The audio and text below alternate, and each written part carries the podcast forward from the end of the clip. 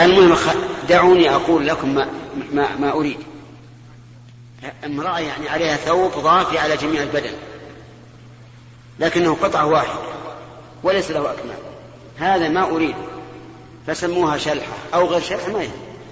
نعم. والرأس كل الرأس. أحيانا يجعل أظن على الرأس خمار. خمارا ويكفي.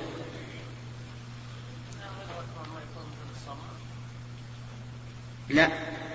الصمة بارك الله فيك ما يستطيع أن يخرج يديه معه. نعم. يمشي حدثنا أبو اليمان قال أخبرنا شعيب عن الزهري قال أخبرني عروة أن عائشة قالت لقد كان رسول الله صلى الله عليه وسلم يصلي الفجر فيشهد معه نساء من المؤمنات متلفعات في مروطهن ثم يرجعن إلى بيوتهن ما يعرفهن ما يعرفهن أحد. الشاعر قوله متلفعات في مروطهن التلفع مثل التلحف ما يعرفهن أحد يعني من ظلمة الليل. لم يتبين النهار. وهذا لأنه في عهد الرسول عليه الصلاة والسلام ليس هناك أنوار في المساجد نعم. باب إذا صلى في ثوب له أعلام ونظر إلى علمها. حدثنا أحمد بن يونس قال حدثنا إبراهيم بن سعد. قوله رحمه الله ونظر إلى علمها. فيه إشارة إلى أن الثوب إذا كان ذا أعلام ولكن لا يهتم به المصلي فإنه لا حرج فيه. ومثل ذلك الفرش. في بعض المساجد فرش موشات يعني منقوشة. فهل نقول إنها تكره لأنها تنهي المأمومين؟ نقول هذا هو الأصل لكن الناس إذا عرفوها لم يهتموا بها حتى ولو كانت موشات نعم.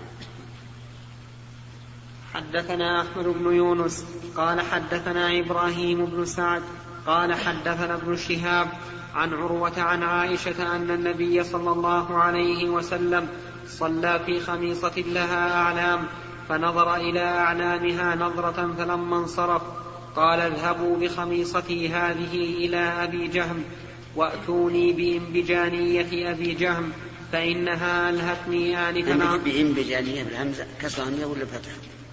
بأنبجانية أبي جهم فإنها ألهتني آنفا عن صلاتي وقال هشام بن عروة عن أبيه عن عائشة قال النبي صلى الله عليه وسلم كنت أنظر إلى علمها وأنا في الصلاة فأخاف أن أن تفتن أن تفتنني. حديث واضح معناه.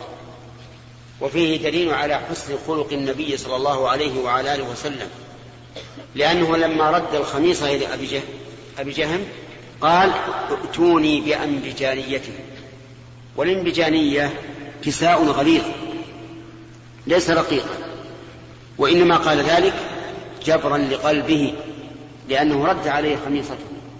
فلو رد الخميصة ولم يطلب الانبجانية لكان في ذلك شيء في قلب أبي جهم فلذلك دعا بالأنبجانية وفيه أيضا دليل على حرص النبي صلى الله عليه وسلم على تجنب ما يلهيه. لأنه نظر إلى آلامها كم مرة؟ مرة واحدة. فكيف ببعض الناس الآن ينظر إلى الساعة مرة وإلى القلم مرة وإلى الغصة مرة وإلى المشلح مرة إن كان من ذوي المشالح وإلى وإلى وإلى. هذا خلاف السنة. وهذا مما يشغل الإنسان.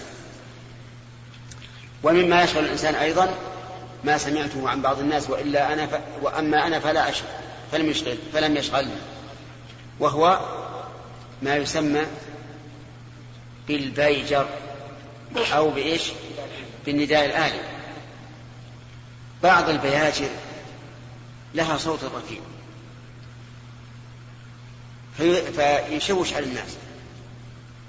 ولهذا يقال إن بعض المصلي بعض الأئمة في بعض المدن يقول استووا يرحمكم الله أو لا يقول يرحمكم الله استووا وأقفلوا البياجر. وهذا صحيح. إذا لأن تشوش إذا صار مثلا هالصف هذا فيه عشرين بيجر نعم مشكلة. طيب وفي أيضا أن كل ما ألهى عن الطاعة أو تمامها فهو فتنة. من أين تؤخذ؟ فأخاف أن يفتنني أو أن تفتنني. فكل ما أشغلك عن طاعة الله أو عن كمالها فاعلم أنه فتنة. نعم.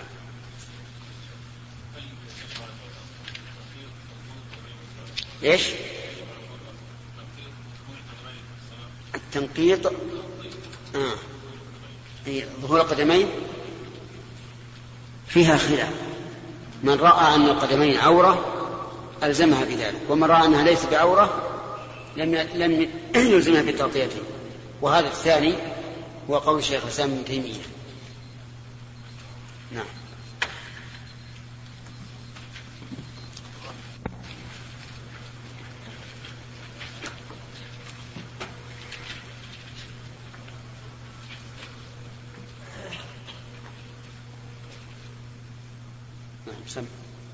بسم الله الرحمن الرحيم الحمد لله رب العالمين وصلى الله وسلم على نبينا محمد وعلى وعلى آله وصحبه أجمعين. قال الإمام البخاري رحمه الله تعالى في كتاب في أبواب الصلاة من في أبواب الصلاة في الثياب من صحيحه.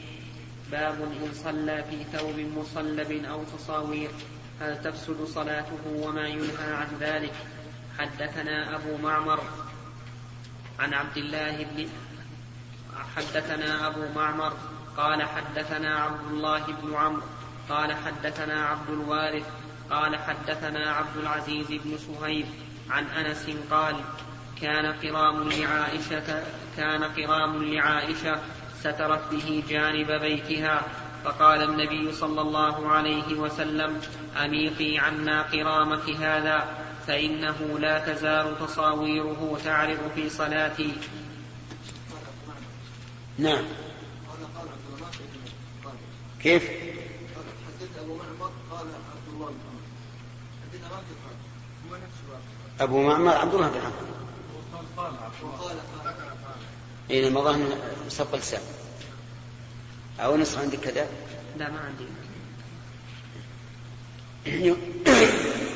باب يقول باب إن صلى في ثوب مصلب أو تصوير. هل تفسد صلاته؟ مصلب يعني فيه صلبان تصاوير فيه الصور لكن الصور نوعان صور ذوات الأرواح وهذا مراد البخاري رحمه الله وصور غير ذوات الأرواح فهذا لا يدخل فيما أراد البخاري لأن صور غير ذوات الأرواح ما هي إلا وشي يعلم به, يعلم به وينقش به الثوب. يقول هل تفسد صلاته وأتى في ذلك بالاستفهام ولم يجزم به وذلك لأن العلماء مختلفون في هذا. فمنهم من قال إن صلاته تفسد ومنهم من قال إن صلاته لا تفسد فمن قال إنها تفسد قال إنه ستر عورته بثوب محرم والشيء المحرم لا وجود له شرعا لا وجود له شرعا. فيكون كالذي ستر ثوبه. نعم فيكون كالذي صلى بغير ستر. وقالوا أيضا إن الله قال يا بني آدم خذوا زينتكم عند كل مسجد. والمحرم لم يأمر به الله. فإذا صلى بثوب محرم فقد عمل عملا ليس عليه أمر الله ورسوله فيكون مردودا. وهذا هو المشهور من المذهب. أن من صلى في بثوب محرم فصلاته باطلة. طيب إذا صلى بثوبين أحدهما محرم والثاني مباح. قالوا لا تصح سواء كان المحرم هو الأعلى أو هو الأسفل. وعللوا ذلك بأنه لم يتعين أحدهما ساترا. ما ندري هل الستر بالأعلى ولا بالأسفل. وفرق بعض العلماء فقال إن كان بالأسفل إن كان التحريم في الثوب, في الثوب الأسفل لم تصح صلاته وإن كان بالأعلى صح. لأن الستر تعين بماذا؟ بالأسفل. بدليل أنه لو خلع الأعلى لم تبدو عورته. وقال بعض العلماء في أصل المسألة إنها تصح الصلاة في الثوب المحرم. لأن النهي ليس واردا على الصلاة الثوب المحرم. النهي وارد على لبس الثوب المحرم. أما لو جاء اللفظ لا تصلوا في الثوب المحرم لكان من صلى بثوب محرم بطل الصلاة لأنه منهي عنه. لكن الثوب المحرم منهي عنه مطلقا سواء في الصلاة أو غير الصلاة. وإلى هذا أمين أي أن من صلى بثوب محرم فهو آثم لاستعماله المحرم ولكنه لا ولكن لا تفصل لا تفصل صلاته. ولننظر ولننظر إلى خلاف العلماء الآن. الفتح.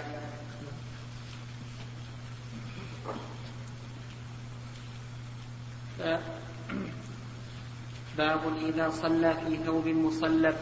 بفتح اللام المشددة بفتح اللام المشددة أي فيه صلبان من أي فيه صلبان منسوجة أو منقوشة أو تصاوير أي في ثوب ذي تصاوير كأنه حذف المضاف لدلالة المعنى عليه. وقال الكرماني هو عطف على ثوب لا على مصلب والتقدير أو صلى في تصاوير ووقع عند الإسماعيلي أو بتصاوير وهو يرجح الاحتمال الأول. وعند أبي نعيم في ثوب مصلب أو مصور. قوله هل تفسد صلاته؟ جرى المصنف على قاعدته في ترك الجزم فيما فيه اختلاف وهذا من المختلف فيه. وهذا مبني على أن النهي هل يقتضي الفساد أم لا. والجمهور إن كان والجمهور إن كان لمعنى في نفسه اقتضاه وإلا فلا. قوله وما ينهى عن ذلك أي وما ينهى عنه من ذلك. وفي رواية غير وفي رواية غير أبي ذر وما ينهى عنه وما ينهى عن ذلك. وظاهر حديث الباب لا يوفي بجميع ما تضمنته الترجمة إلا بعد التأمل لأن الستر وإن كان ذا تصاوير لكنه لم يلبس ولم يكن مصلبا ولا, ولا لأن الستر وإن كان ذا تصاوير. لكنه لم يلبسه ولم يكن مصلبا ولا نهي عن الصلاة فيه صريحا. والجواب أما أولا فإن منع لبسه بطريق الأولى وأما ثانيا فبإلحاق المصلب فبإلحاق المصلب بالمصور لاشتراكهما في أن كل منهما قد عبد من قد عبد من دون الله تعالى. وأما ثالثا فالأمر بالإزالة مستلزم للنهي عن الاستعمال ثم ظهر لي أن المصنف أراد بقوله مصلب الإشارة إلى ما ورد في بعض طرق هذا الحديث كعادته وذلك فيما أخرجه في اللباس من طريق عمران عن عائشة قالت لم يكن رسول الله صلى الله عليه وسلم يترك في بيته شيئا فيه تصليب إلا نقضه وللإسماعيلي سترا أو ثوبا قوله عبد الوارث هو ابن سعيد والإسناد كله بصريون قوله قرام بكسر, بكسر القاف وتخفيف الراء ستر رقيق من صوف ذو ألوان. قوله أميطي أي أزيلي وزنا ومعنى. قوله لا تزال تصاوير كذا في روايتنا وللباقين بإثبات الضمير. والهاء في روايتنا في في والهاء في روايتنا في فإنه في فأن فأن في فإنه ضمير الش فإنه. في فإنه في فإنه في والهاء في روايتنا في فإنه لا في فأنه فإنه. في فإنه. في فإنه. نعم. ضمير الشأن. وعلى الأخرى يحتمل أن تعود على الثوب. قوله تعرض بفتح أوله وكسر الراء أي تلوح وللإسماعيلي تعرض. بفتح العين وتشديد الراء أصله تتعرض. ودل الحديث على أن الصلاة لا تفسد بذلك لأنه صلى الله عليه وسلم لم يقطعها ولم يعدها. وسيأتي في كتاب اللباس بقية الكلام على طرق حديث عائشة في هذا. والتوفيق بين ما والتوفيق بين ما ظاهر ما ظاهره الاختلاف بينما ظاهره الاختلاف منها إن شاء الله تعالى والله أعلم.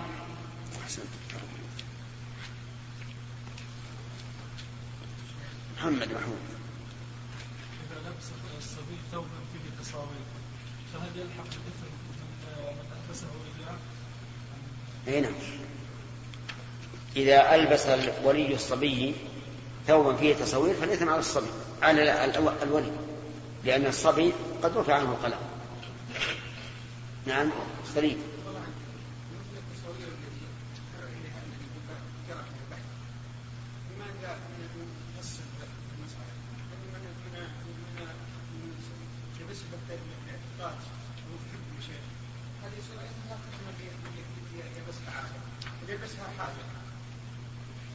التصاوير لا تجوز مطلقا إلا إذا كان هناك حاجة مثل لو لو فرض أنه ليس له ثوب غيره لا بأس. لكن أصلا لا يجوز شراء.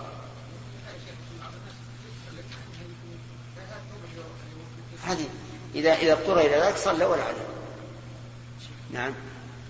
عادي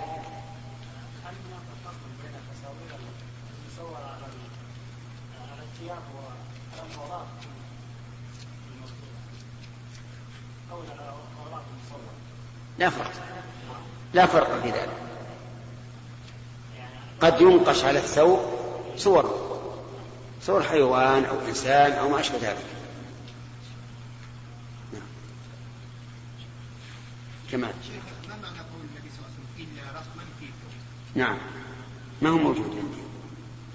ليس بالنسبة للثوب الذي يكون فيه صور إيه. يعني رقما في الثوب ليس معناه الصورة في الثوب هكذا بعض العلماء فهم, فهم بعض العلماء هذا.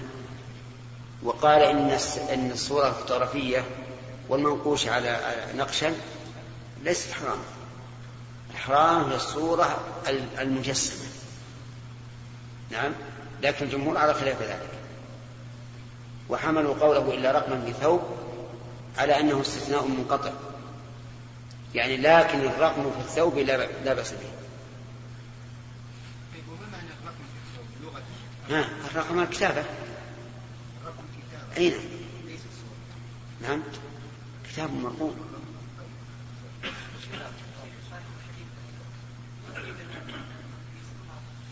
نعم. إيش؟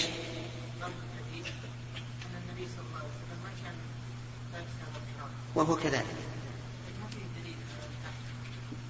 هو يقول لا في دليل لكنه لا يتبين إلا عن عمق. يقول إذا كان الرسول عليه الصلاة والسلام أمرها أن تميط القرآن مع أنه منفصل عنه فالمتصل به من باب اولى واضح؟ نعم. ها. طيب وين ما نبهت؟ نعم الأحسن تحط جرس ولا نعم باب من صلى في فروج حرير ثم نزعه حدثنا عبد الله بن يوسف قال حدثنا الليث عن يزيد عن أبي الخير عن عقبة بن عامر قال أهدي إلى النبي صلى الله عليه وسلم فروج حرير فلبسه فصلى فيه ثم انصرف فنزعه نزعا شديدا كالكاره له وقال لا ينبغي هذا للمتقين. هذا مما يدل على أن الصلاة في الثوب المحرم لا تبطل لأن النبي صلى الله عليه وعلى آله وسلم لم يعد الصلاة ولم ولم يحاول خلعه في أثناء الصلاة. وهذا هو الذي نراه ونميل إليه. وفيه دليل على أن على أن المؤمن التقي لا يمكن أن يلبس الحرير. لأن من لبسه في الدنيا لم يلبسه في الآخرة نعم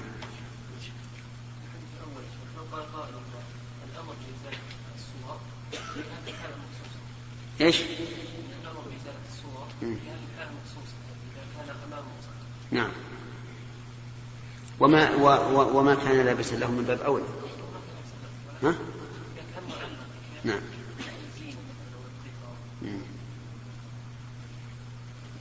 حتى هذا فيه شيء من من تعظيم الصور. تعليق؟ لا شك أن فيه تعظيم للصور. لا مهم من جهة الاستقبال عام. ولهذا قال عمر رضي الله عنه في الكنائس إنا لم ندخلها عليكم إلا أن فيها الصور. سم. أخذنا ثلاثة. لا حول ولا قوة. نعم. نعم سم.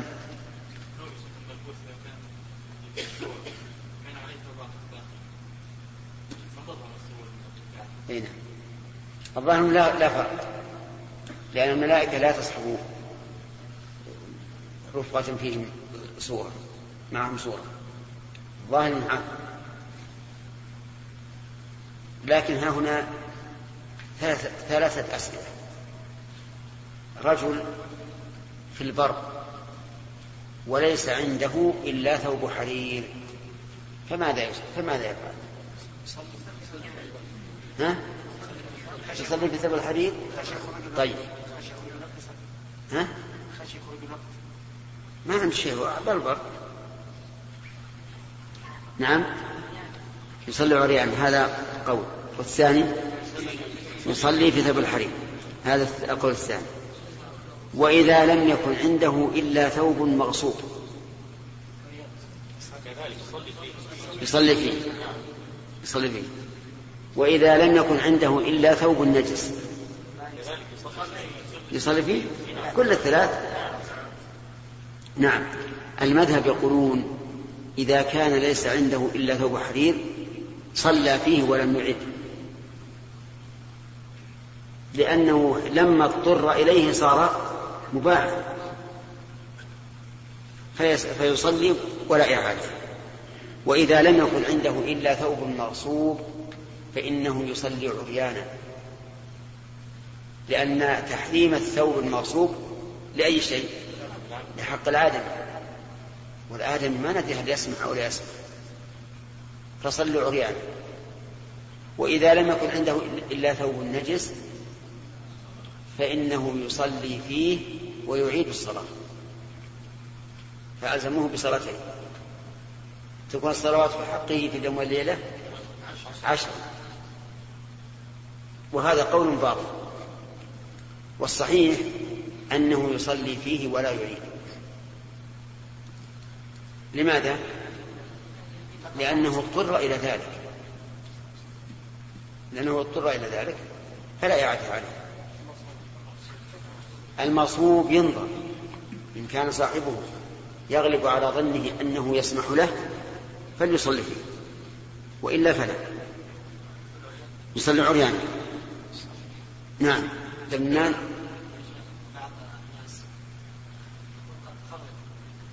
إيش؟ عنده شهادات فيها صور الله يعني تاتي شهاده بعد شهاده إحنا ناخذ متوسط التغذيه الجامعيه السابقه فيها صور الله هل يجوز وما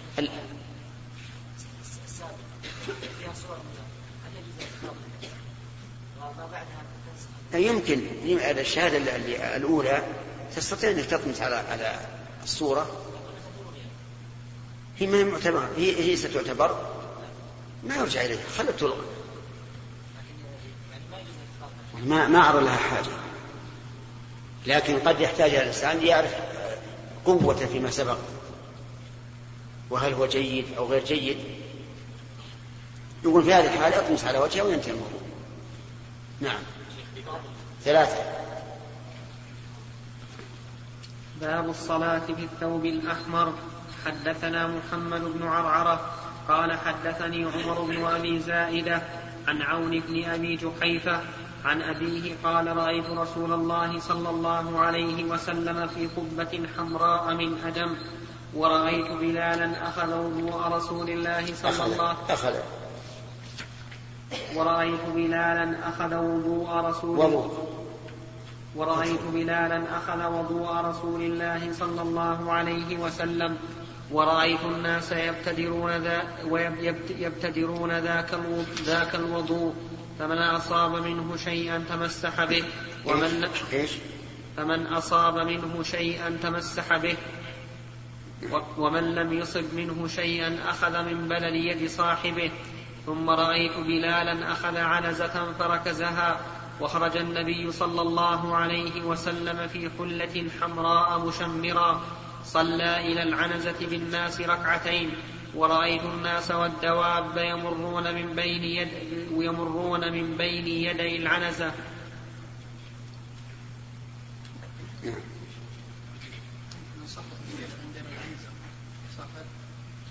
الظاهر من الصواب فتح لكن لو تعيد الصلاة الحديث طيب.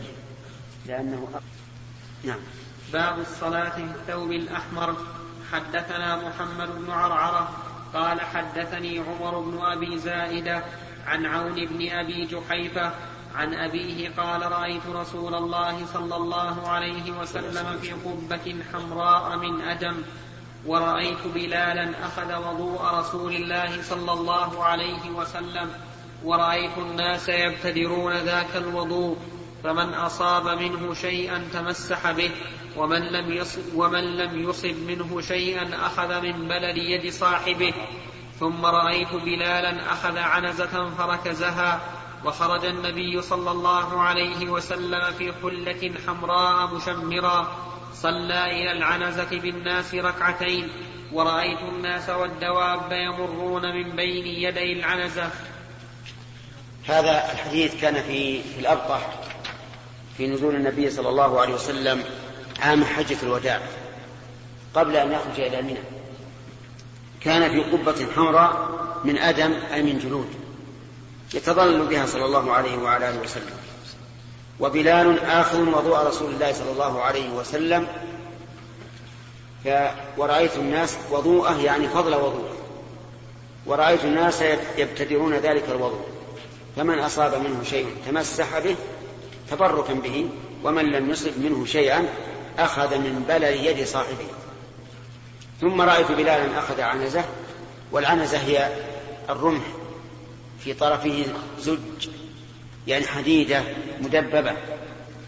فركزها وخرج النبي صلى الله عليه وسلم في حلة حمراء مشمرا ففي هذا دليل على جواز الأحمر لقوله حلة حمراء. لكنه قد ثبت عن النبي صلى الله عليه وعلى آله وسلم النهي عن لبس الأحمر. والجمع بين هذا وبين حديثنا ان أن هذه الحلة حمراء يعني أن اعلامها حمر. كما يقال مثل الشماغ الآن أحمر ولا ولا أبيض؟ أحمر. مع أن فيه بياض.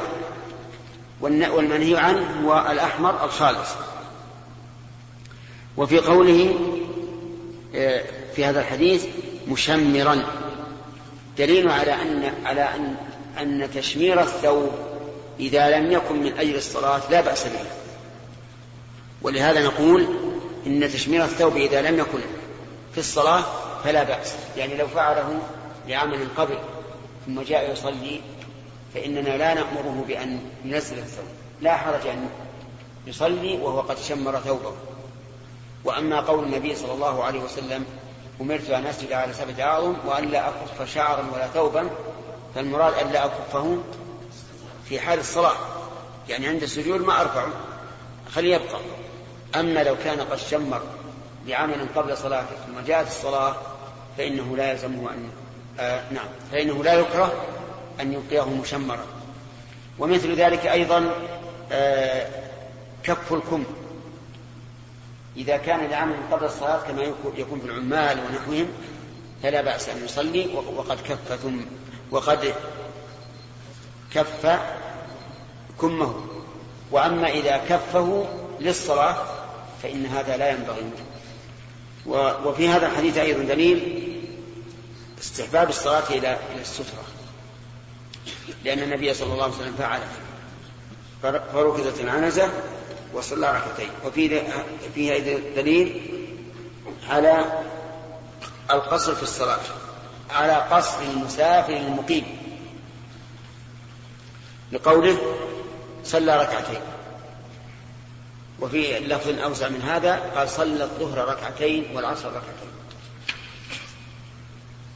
وهذا ظاهره أنه جمع بينهما. فيكون فيه دليل على مسألتين. المسألة الأولى القصر للمقيم والثانية الجمع لمن لم يكن سائرا. ولكن هذا لا أن النبي عليه الصلاة والسلام فعله لحاجة الناس إلى الجمع إما لقلة الماء كما هو الظاهر. ولهذا كانوا يبتدرون وضوء الرسول عليه الصلاة والسلام. أو لغير ذلك. فجمع لأنه أرفق بالناس وإن كان نازلا. وإلا فالأفضل لمن كان نازلا أن لا يجمع. وفيه دليل على على قص الصلاة كما قلت لكم. ورسول الله صلى الله عليه وسلم أقام قبل الحج أربعة أيام. وهو يقصر الصلاة. فلو جاء قبل اليوم الرابع هل يقصر أو لا؟ نعم يقصر ويدل لذلك أنه لو كان مجيئه قبل اليوم الرابع موجبا للإتمام لبينه لأنه من المعلوم أن الناس يأتون إلى الحج في أول يوم من, من ذي الحجة وفي الثاني وفي الثالث والرابع ولو كان الحكم يختلف لبينه النبي صلى الله عليه وعلى آله وسلم. وهذا من أدلة شيخ الإسلام ابن تيمية على أن المسافر ولو طالت مدته فإنه مسافر يقصر الصلاة. إلا إذا نوى إقامة مطلقة.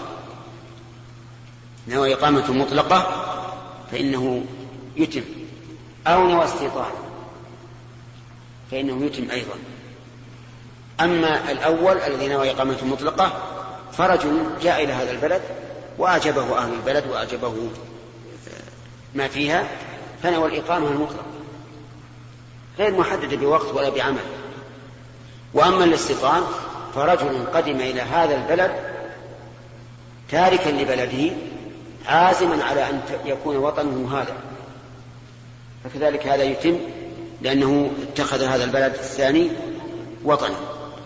أما من نوى إقامة مقيدة بزمن أو عمل فإنه لا يزال مسافرا وليس في الكتاب ولا في السنة تحديد مسافة تحديد مدة السفر التي ينقطع بها حكم السفر.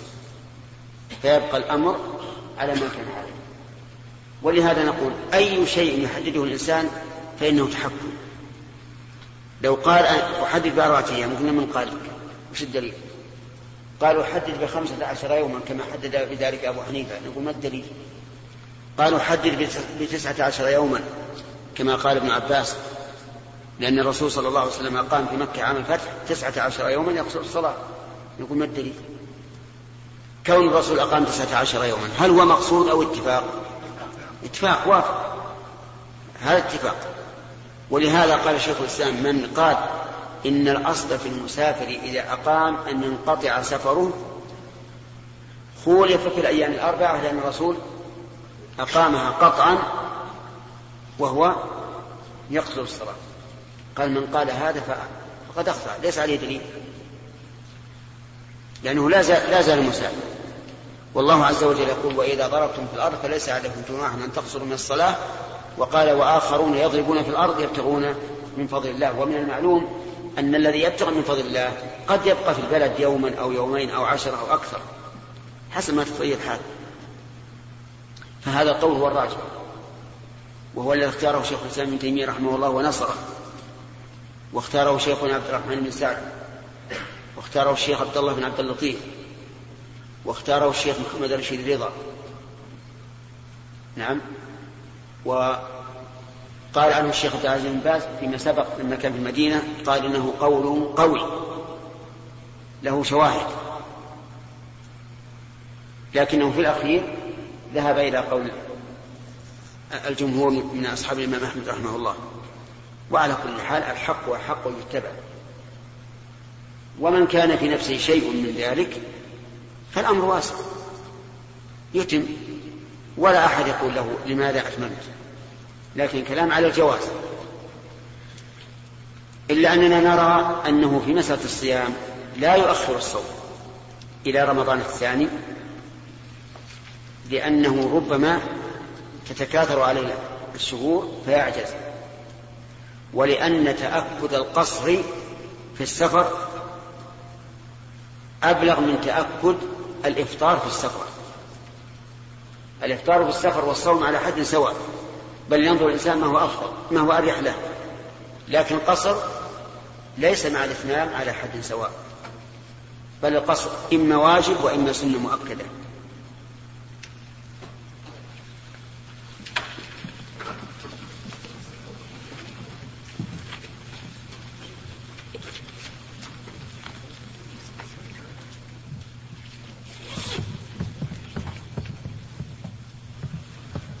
جاء ها؟ إذا كتبه الأخ سامة بن عباس. يقول فيه عن أبي هريرة رضي الله عنه أن رسول الله صلى الله عليه وسلم قال إذا قال أحدكم آمين وقالت الملائكة في السماء آمين فوافقت إحداهما الأخرى غفر له ما تقدم من ذنبه. الحديث رواه عن أبي هريرة رضي الله عنه ستة أنفس اتفق البخاري. ذكر البخاري ومسلم ذكر أرقام. إيه؟ طيب. نقرأها. ما حاجة.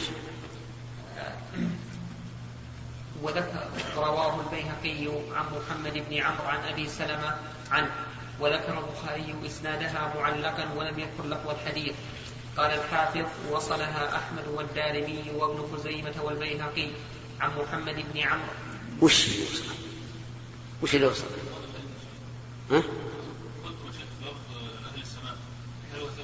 إيه نعم بس ما بينت الحين إيه اتفق البخاري ومسلم على روايته عن الأعرج عنه وانفرد مسلم بروايته عن عن ابن يونس أو عن أبي يونس وهمام بن منبه وأبي صالح وأبي علقمة عنه ورواه البيهقي عن محمد بن عمرو عن أبي سلمة عنه وذكر البخاري إسنادها معلقا ولم يذكر لفظ الحديث.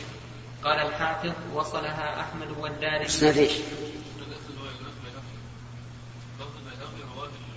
السنة معلق فقط لكن لفظه إيش؟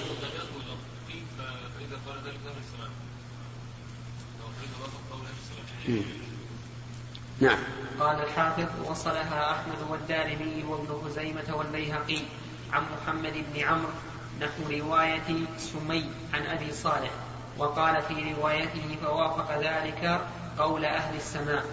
واختلف في المراد بالملائكة هنا على أقوال. قال النووي قيل هم الحفظة. وقيل غيرهم لقوله صلى الله عليه وسلم فوافق قوله قول أهل السماء. وأجاب الأولون عنه بأنه إذا قالها الحاضرون من الحفظة قالها من فوقهم حتى ينتهي إلى أهل السماء. قال ابن علان في الفتوحات وهذا الجواب يحتاج إلى سند يشهد له. وقال القسطلاني والظاهر أن الأولى حمله على الأعم لأن اللام للاستغراق فيقولها الحاضر منهم ومن فوقهم إلى الملأ الأعلى. وقال أيضا وقالت الملائكة في السماء آمين. يقوي أن. أن المراد بالملائكة لا يختص بالحفظة كما مر. وقال الحافظ قال ابن المنير وظاهره أن المراد بالملائكة جميع أن مراد بالملائكة جميعهم. واختاره ابن بزيزة. وقيل الحفظة منهم. وقيل الذين يتعاقبون منهم إذا قلنا إنهم غير الحفظة.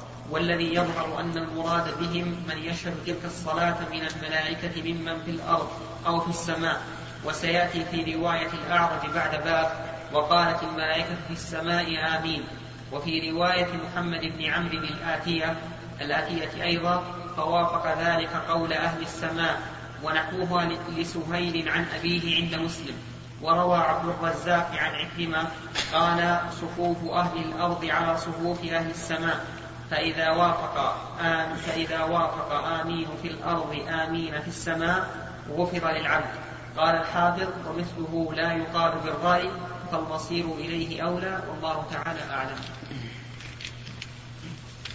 إذا يكون المراد من شاركوا في هذه الصلاة.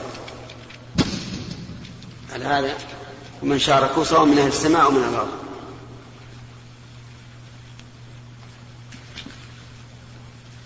أحسن بارك الله فيك. جيد. قال الإمام البخاري رحمه الله تعالى في أبواب الصلاة في الثياب باب الصلاة باب الصلاة في السطوح والمنبر والخشب. قال أبو عبد الله ولم ير الحسن بأسا أن يصلي على على الجنب والقناطر وإن جرى تحتها بول أو فوقها أو أمامها إذا كان بينهما سترة. وصلى أبو هريرة على سقف المسجد بصلاة الإمام وصلى ابن عمر على الثلج. حدثنا كل هذه آثار آثار واضحة في أنه إذا كان الإنسان لا يباشر النجاسة فإن صلاته صحيحة وليست مكروهة أيضا كما قيل به. فلو وضع الإنسان سجادته على أرض نجسة وصلى فلا بأس. لأن ما يباشره طاهر وليس مكروها أيضا خلافا لمن قال إنه يكره لاعتماده على ما لا تصح الصلاة عليه يقال إنه لم يمس ما لا تصح الصلاة عليه. وكذلك الصلاة في السطوح هذا القول هو الصحيح أيضا. وذهب بعض العلماء إلى أن الصلاة في السطوح إذا كان تحتها مارة أي قارعة, أي قارعة الطريق فإنها لا تصح. والصواب الصحة. وكذلك الصلاة على المنبر وهذه ثبتت عن النبي صلى الله عليه وسلم أنه صلى على المنبر فكان إذا أراد السجود ينزل فيسجد على الأرض. وإذا قدر أن المنبر واسع يتسع للسجود عليه فلا حاجة للنزول. والخشب يصلى عليه أيضا كسرير الخشب. ما لم يكن أرجوحة. فإن كان أرجوحة فإنها لا تصح الصلاة عليه. والأرجوحة هي عبارة عن خشبة تكون في المنتصف مشدودة في مسمار أو شبهه تتارجح يمينا وشمالا. هذه قالوا لا الصلاة عليها وذلك لأنه لأنها غير مستقرة. وأنس بن مالك رضي الله عنه يقول كنا نصلي مع النبي صلى الله عليه وسلم في شدة الحر فإذا لم يستطع أحدنا أن يمكن جبهته من الأرض بسط ثوبه, ثوبه فسجد عليه فدل هذا على أنه لا بد من التمكين. فإن قال قائل وهل تصح الصلاة في الطائرة؟ قلنا نعم ولا شك لأنها مستقرة. وهي وإن كانت على الهواء لكنها مستقرة. الإنسان يمكن جبهته من من سطح الطائرة. وقال أبو عبد الله لم يرى حسن بأسا أن يصلي على الجند والقناطر يعني السور وإن جرى تحتها بول أو فوقها أو, أو أمامها. إذا كان بينهما سترة يعني إذا كان بينهما ما يمنع مباشرة النجاسة. وصلى أبو هريرة على سقف المسجد بصلاة الإمام. فدل ذلك على أن من كان في المسجد لا يشترط أن يرى الإمام. يصح اقتداء به وإن لم يره. لكن بشرط إمكان المتابعة بأن يكون يسمع الصوت. ومثل ذلك أيضا أن يصلي في الخلوة في الأسفل في القبر والإمام فوق. فإن الصلاة جائزة إذا كان يمكنه المتابعة. أما ما كان خارج المسجد فإنها لا فإنه لا يصح أن يصلي بصلاة الإمام وذلك لاختلاف المكان. والمقصود بالجماعة الاجتماع في المكان والزمان والأفعال. ولهذا أمر الإنسان أن يتابع. إذا كبر فكبروا وإذا ركع فاركعوا. وكيف يمكن أن يكون أن تكون جماعة خارج المسجد أو واحد خارج المسجد تابعا لإمام في المسجد؟ ولو أننا فتحنا هذا الباب لقال القائل إذا نصلي على الراجل بصلاة المسجد الحرام أو بصلاة المسجد النبوي لأنه يمكننا المتابعة. وإذا كان في التلفاز أمكننا المتابعة والمشاهدة. وحينئذ إذا أمرناه أن نصلي مع الجماعة قال أنا أصلي مع إمام أكثر منكم جماعة وفي مكان أفضل من مكانكم. واليوم أصلي معه صلاة العشاء وغدا أصلي معه صلاة الجمعة. ولا حاجة لي بمساجدكم نعم. والعجيب أن رجلا أنه ألف في هذا. رسالة اسمها الإقناع بصحة الصلاة خلف المذياع. وهذا قبل أن تأتي أن تأتي التلفزيونات. وذكر أدلة ومنها حديثنا الذي بحثه الأخ سامي